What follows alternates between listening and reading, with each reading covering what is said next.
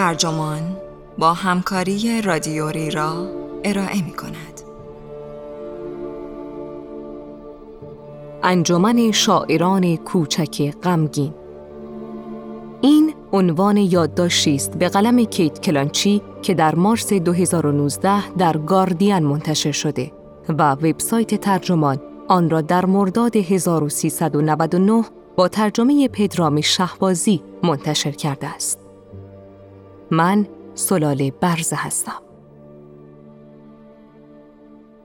کیت کلانچی معلم یک مدرسه دولتی در انگلستان است. او سال هاست که در مدرسهشان یک انجمن شعر را اداره می کند. بچه ها شعرهایشان را پیش او می آورند تا دربارهشان نظر بدهد یا بهترشان کند. اما در سالهای اخیر طوفان بی در این انجمن آرام به راه افتاده است. با ورود موج جدید پناهجویان به انگلستان، کودکانی با تجربه جنگ و فقر و مرگ وارد مدرسه شدند و از هر سطر از شعرهای این بچه ها خون و درد می چکد. حالا او معلم سوگنامه ها شده است. سی سال پیش بلافاصله بعد از فارغ و تحصیلی دوره کارآموزی برای معلم شدن را آغاز کردم. می‌خواستم دنیا را تغییر بدهم و به نظر می رسید که مدرسه دولتی بهترین جا برای شروع باشد. مطمئنا معلمی شغلی موقت و دم دستی نبود. آن موقع اصلا به نویسندگی فکر نمی کردم. حتی اگر فکر هم کرده بودم، خیلی زود سرم آنقدر شلوغ شد که نمی توانستم بنویسم. دوره تربیت معلم سخت است. دوره است فشرده، نه در تحصیلات، بلکه در تجربه مدرسه. در حضور و قیاب کردن، سندلی ها را از این اتاق به آن اتاق بردن در سیل سر و صدای راه رو و راه پله در نیم ترم های تحصیلی. از هفته داغ آزمون ها تا فراغت کریسمس و از همه بیشتر در حق بازی وحشتناکی که انضباط کلاسی نام دارد. تجربه است بدنی مثل یاد گرفتن زنبورداری یا بندبازی. یک سلسله سرفکندگی های شرماور و حوادث دردناک و اوج گرفتن های گهگاهی که یا تو را از پا می اندازد یا تغییرت می دهد. اگر تغییرت بدهد مادام العمر تغییر کرده ای. دیگر وقتی نوجوان ها مسخرت می کنند کهیر نمی‌زنی. با آرامش یک بند باز دم در کلاسی پر سر و صدا بی حرکت میستی تا با یک چرخش چوب دستیت سر و صداها را بخوابانی.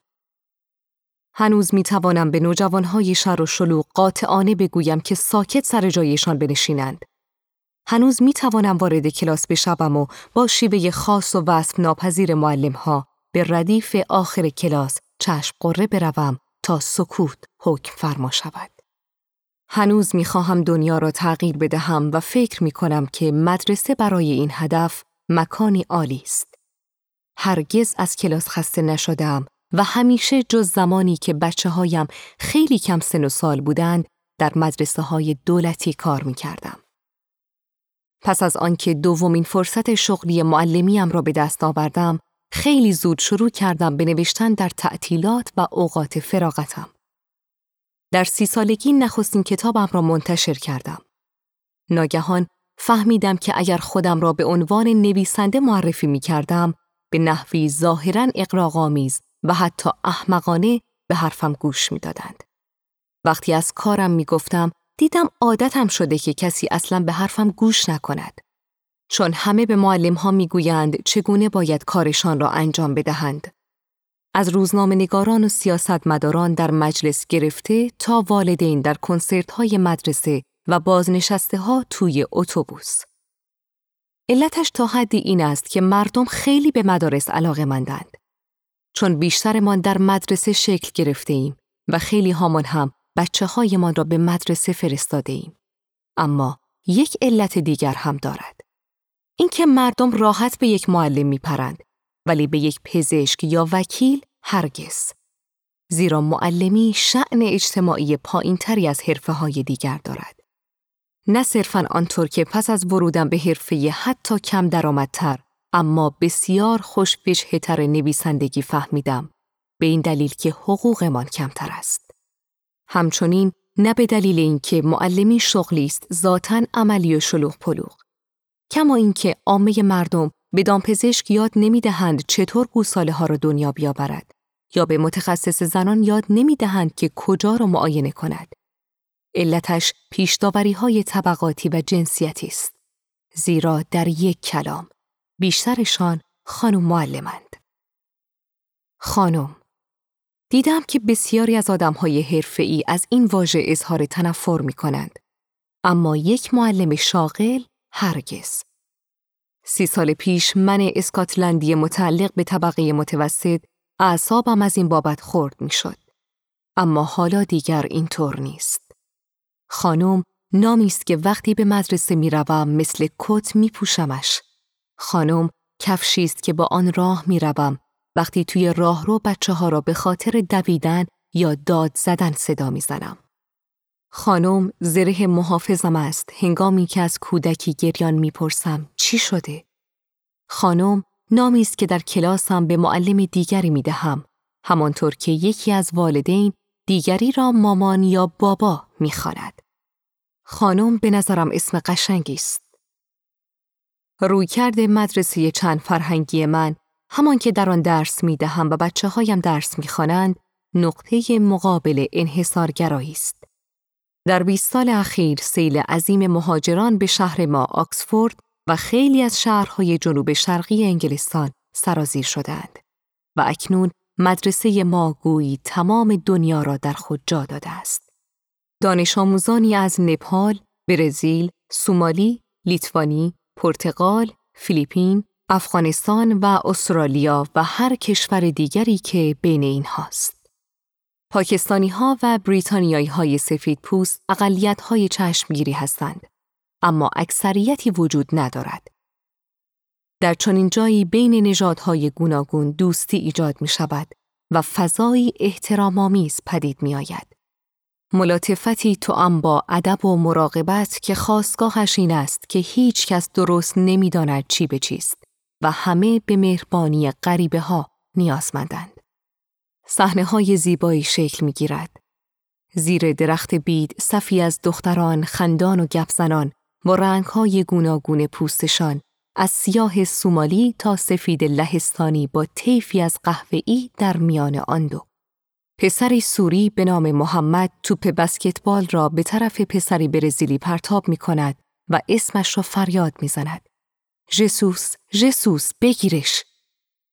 گروه کره رنگارنگ ما به نمایندگی از همه ملل دنیا به آواز می‌خوانند فقط عشق می‌خوای. اما مدرسه ای پر از مهاجر و پناهنده و تفاوت مسئله تعلق را پیش می کشد. پرسش های پیچیده ای اغلب درباره هویت و ملیت و هنر و پول که به صورت خیلی شخصی خودشان را نشان می دهند.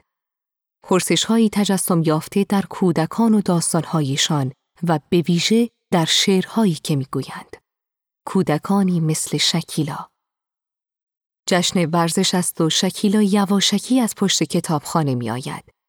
می خانم نمی‌دانم هجابش را چطور درست می کند که از هجاب دخترهای دیگر بالاتر و پرتر می ایستد.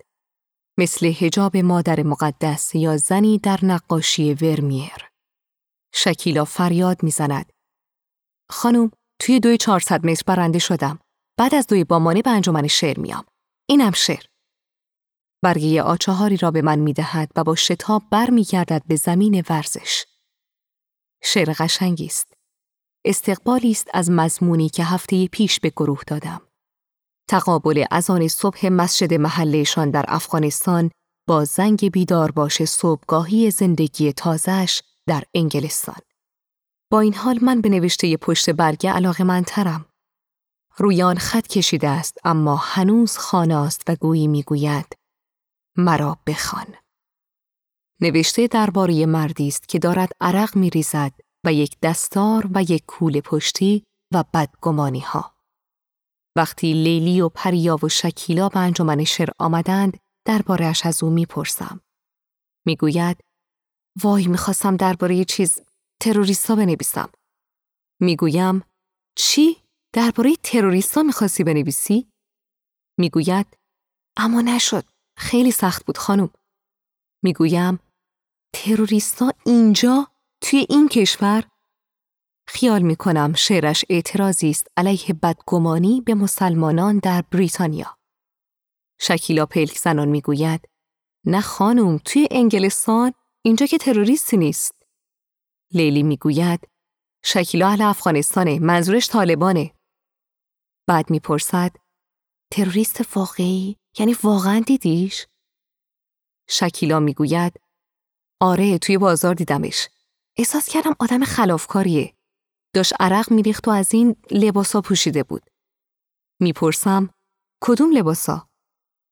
جواب می‌دهد جلیقه و دستار و شلوار گله گشاد. تابستون بود. هوا خیلی گرم بود. یه حسی بهم گفت فرار کن.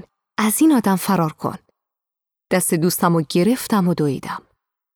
لیلی می‌گوید حالا واقعا تروریست بود؟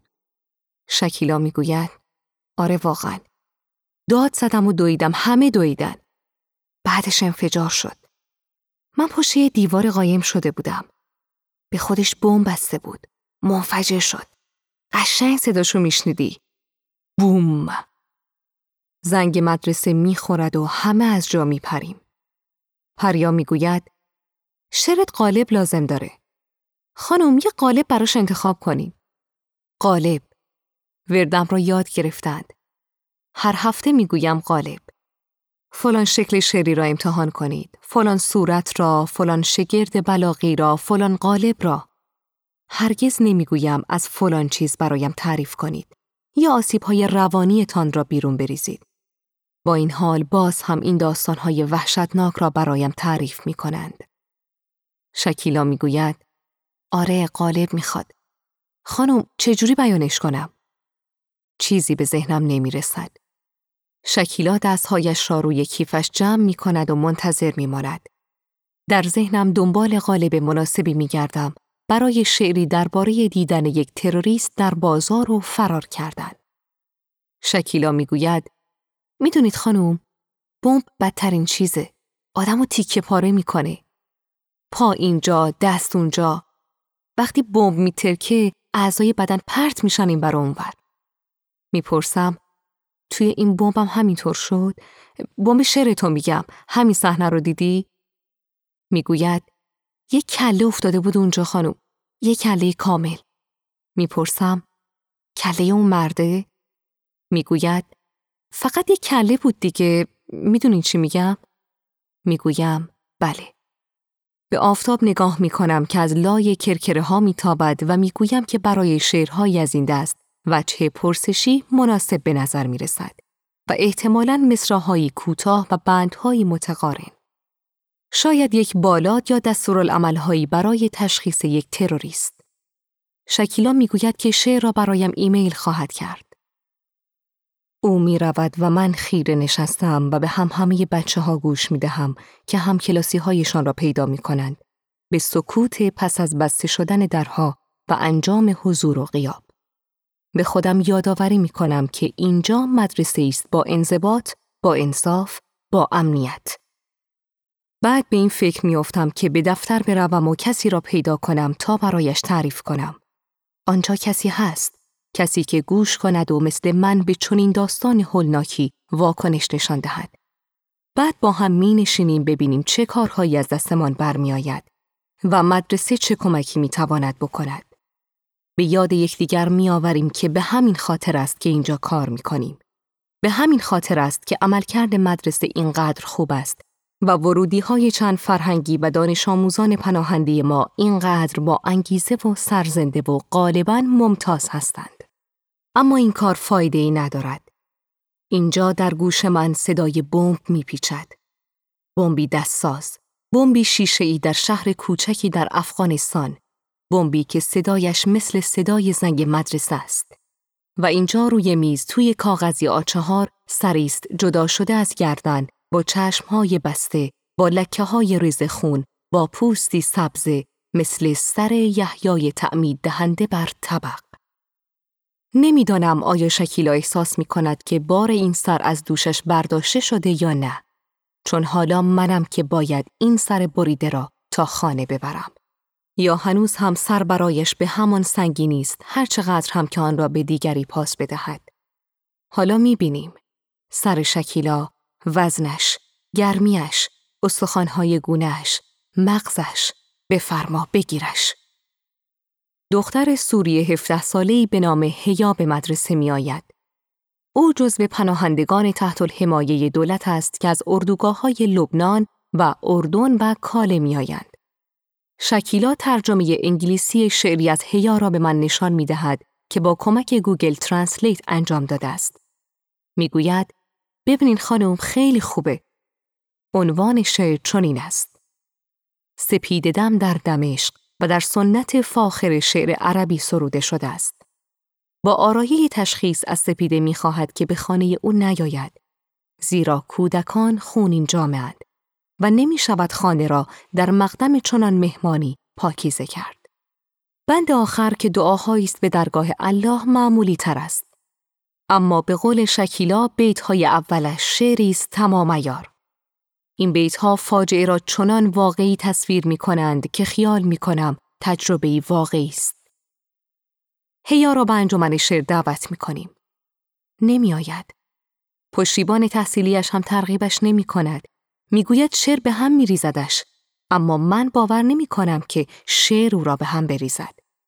به عقیده من زندگی چنین می کند و شعر می تواند مهارش کند. از هیا می خواهیم که به باشگاه غزل بیاید. باشگاه غزل ایده جدید من و شکیلاست. ما پناهجویانی از زبانهای فارسی و پشتو و اردو و بنگالی را دور هم جمع کرده ایم. چون همه ایشان گونه غزل در زبان خود می شناسند. در باشگاه غزل به انگلیسی غزل می خانیم و می گوییم. به هیا قول می دهیم که اگر بیاید می تواند عربی را هم به معجون ما اضافه کند و درباره گلها و ستاره ها و هر چه زیبا و شاداب است غزل بگوید. به پشتیبانش قول می دهیم که گریه و زاری در کار نخواهد بود. بالاخره می آید. ریز نقش و تر و تمیز و دو دل. با دامنی بلند و پیراهنی که رویش نوشته بیک سیستر و احتمالاً برای یک بچه شش سالی بریتانیایی دوخته شده بوده است و هجابی سیاه رنگ و تنگ به سبک سوری روی برآمدگی موها. مثل همه بچه های سوری خیلی خوشگل است. پوستی روشن و چشمانی تیره و لبانی برافروخته و صدایی زیر. به قالب غزل بسیار علاقه است و خوب میشناسدش. چند غزل هم روی گوشیش دارد. مطمئنا دوست دارد خودش هم غزلی بگوید. وطن کلمه پرتکرار اوست. تا به خود بیایم شعر تکان دهنده و عجیب دیگری گفته است. با تصاویری از خون و کودکان مرده و خودش غرق در اشک است و من در مخمسه گرفتار. حالا هیا به باشگاه قذر هم نمی آید. پشتیبانش می‌گوید انگار نمی‌فهمین تنهاش بذارین زخماش با شعر سر باز می‌کنن. اگر اینطور باشد هیا سخت مصمم است که خودش را زخمی کند. در راهرو کاغذ آچهاری به من می‌دهد که با جوهر بنفش رویش نوشته است. میخوانمش و می‌بینم شعر دیگری است که به عربی سروده و با Google Translate ترجمه شده است. ترجمه انگلیسیش خیلی عجیب و غریب است. My sister, you are leaving by my doorway.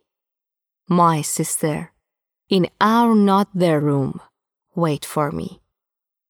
خواهرم از آستانه در بیرون می روی در اتاقمان که نیست چشم براهم باش.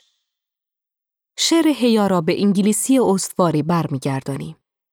یکی دو تا کپی از آن می‌گیریم و وقت نهار میبرمشان به اتاق پشتیبانش. اما اجازه ندارم به هیا نشانشان بدهم. پشتیبان در وقت مناسب آنها را به او می‌دهد. هیا دوباره از شعر به هم ریخته است. آیا می دانستم که در دمشق سه خواهرش را از دست داده است؟ بله، سه خواهر. خودش اخیرا به پشتیبانش گفته است. جلوی چشمش مردند. بمبی روی خانه افتاد. حالا باز هیا واقعا به هم ریخته است و همه اش به خاطر این شعر است. درمانده جیغ می‌زنم. اما من که به او نگفتم این شعر را بگوید. باید تعهد کنم که هیا دیگر شعر نگوید. من کوتاه میآیم.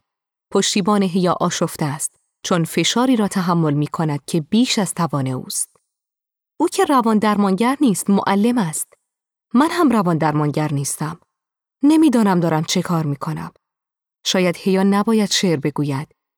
شاید آسیب روانی دیدن مرگ خواهرانش را باید تنها در مکان مطمئنی مثل بیمارستان به سطح آگاهی فراخواند. شاید شعر به درد نمی‌خورد. دوباره سعی می کنم. می روم سراغ محمود درویش، شاعر بزرگ فلسطینی که شعرش خوشبختانه تغزلی و آسان فهم است و در اینترنت هم به دو زبان در دسترس است. بخشهایی از حالت محاصره شعری درباره جنگ در فلسطین را انتخاب می کنم. اصل عربیش را به حاشیه راست کاغذ آچهار می چسبانم. چند کپی می گیرم.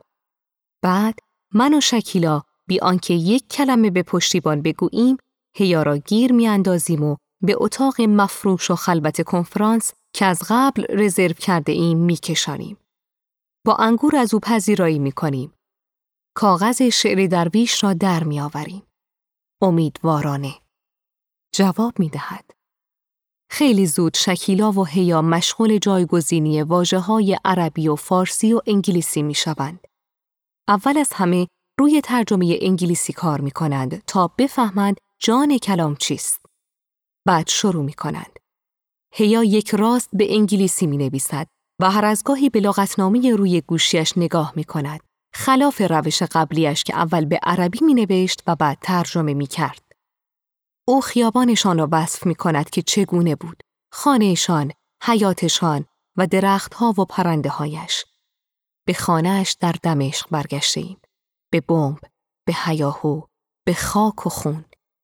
زن که می‌خورد هیا می نویسد چگونه پیکر خواهرم را پس گرفتم و کاغذ را به من می دهد. پشتیبان می‌فهمد چه کار کردم. بر می گردیم به خانه اول. به جز اینکه این بار هیا گریه نمی کند. جنگی از کارهای انجمن شعر فراهم می کنم که در آن شعرهای هیا برجستگی خاصی دارد. وقتی کتاب چاپ شد، هیچ کس به سربلندی هیا نبود. کتاب را زمین نمی‌گذارد. کل خانواده را به نهار دعوت می کند و آنها می آیند و با خودشان تبوله می آورند. جلویشان می ایستد و شعرهایش را به عربی و انگلیسی می خاند. آن شعر را که درباره سپید دم است، آن یکی را که درباره خواهرانش است و این شعر تازه را. همه ما برایش کف می‌زنیم و کف می‌زنیم. یک هفته بعد پسرکی سوری پیدایش می شود که دنبال من می گردد. او هم از همان پناهندگان تحت الحمایه دولت است. اما خیلی کم انگلیسی بلد است. انگار حاضر نشده یاد بگیرد. خیلی کوچولو و فوقالعاده زیباست. با پوست و مویی به رنگ زرد سوخته و چشمان درشت پرموژه‌ای به رنگ آبی دودی. زنگهای تفریح با دخترهای یازده ساله بسکتبال بازی می کند. شده عزیز دردانه و نور چشمی آنها. دیدم که برایشان بریک می رخصد. با آن اندام ریزه ترکیش پشتک وارو می زند. واقعا دیوانگی و بیکلگی و کمابیش وحشی بازی است. دو سال در جنگل کاله بوده است. حالا با قیافه جدی شعری را که به عربی نوشته است به من می دهد. می گوید واسه کتاب و من سعی می کنم برایش توضیح بدهم که کتاب چاپ شده است و تا سال آینده کتاب دیگری در کار نیست.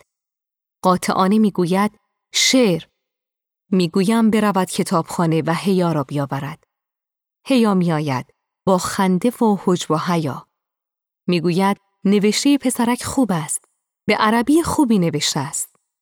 گوشیش را در می آورد تا با Google Translate ترجمه کند. من هم روی گوشیم فایل جدیدی ایجاد می کنم. هیا با آن صدای نازک محتاطش می گوید در چادری سیاه او را به خانه آوردند. ماتم برده است. ناگهان خبری به ذهنم می آید.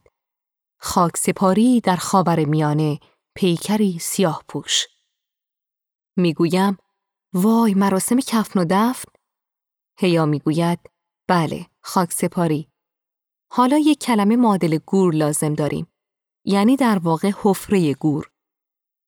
همینطور پیش می رویم و پسرک که خیلی ریزه است با استراب نگاهی به من می اندازد نگاهی به هیا.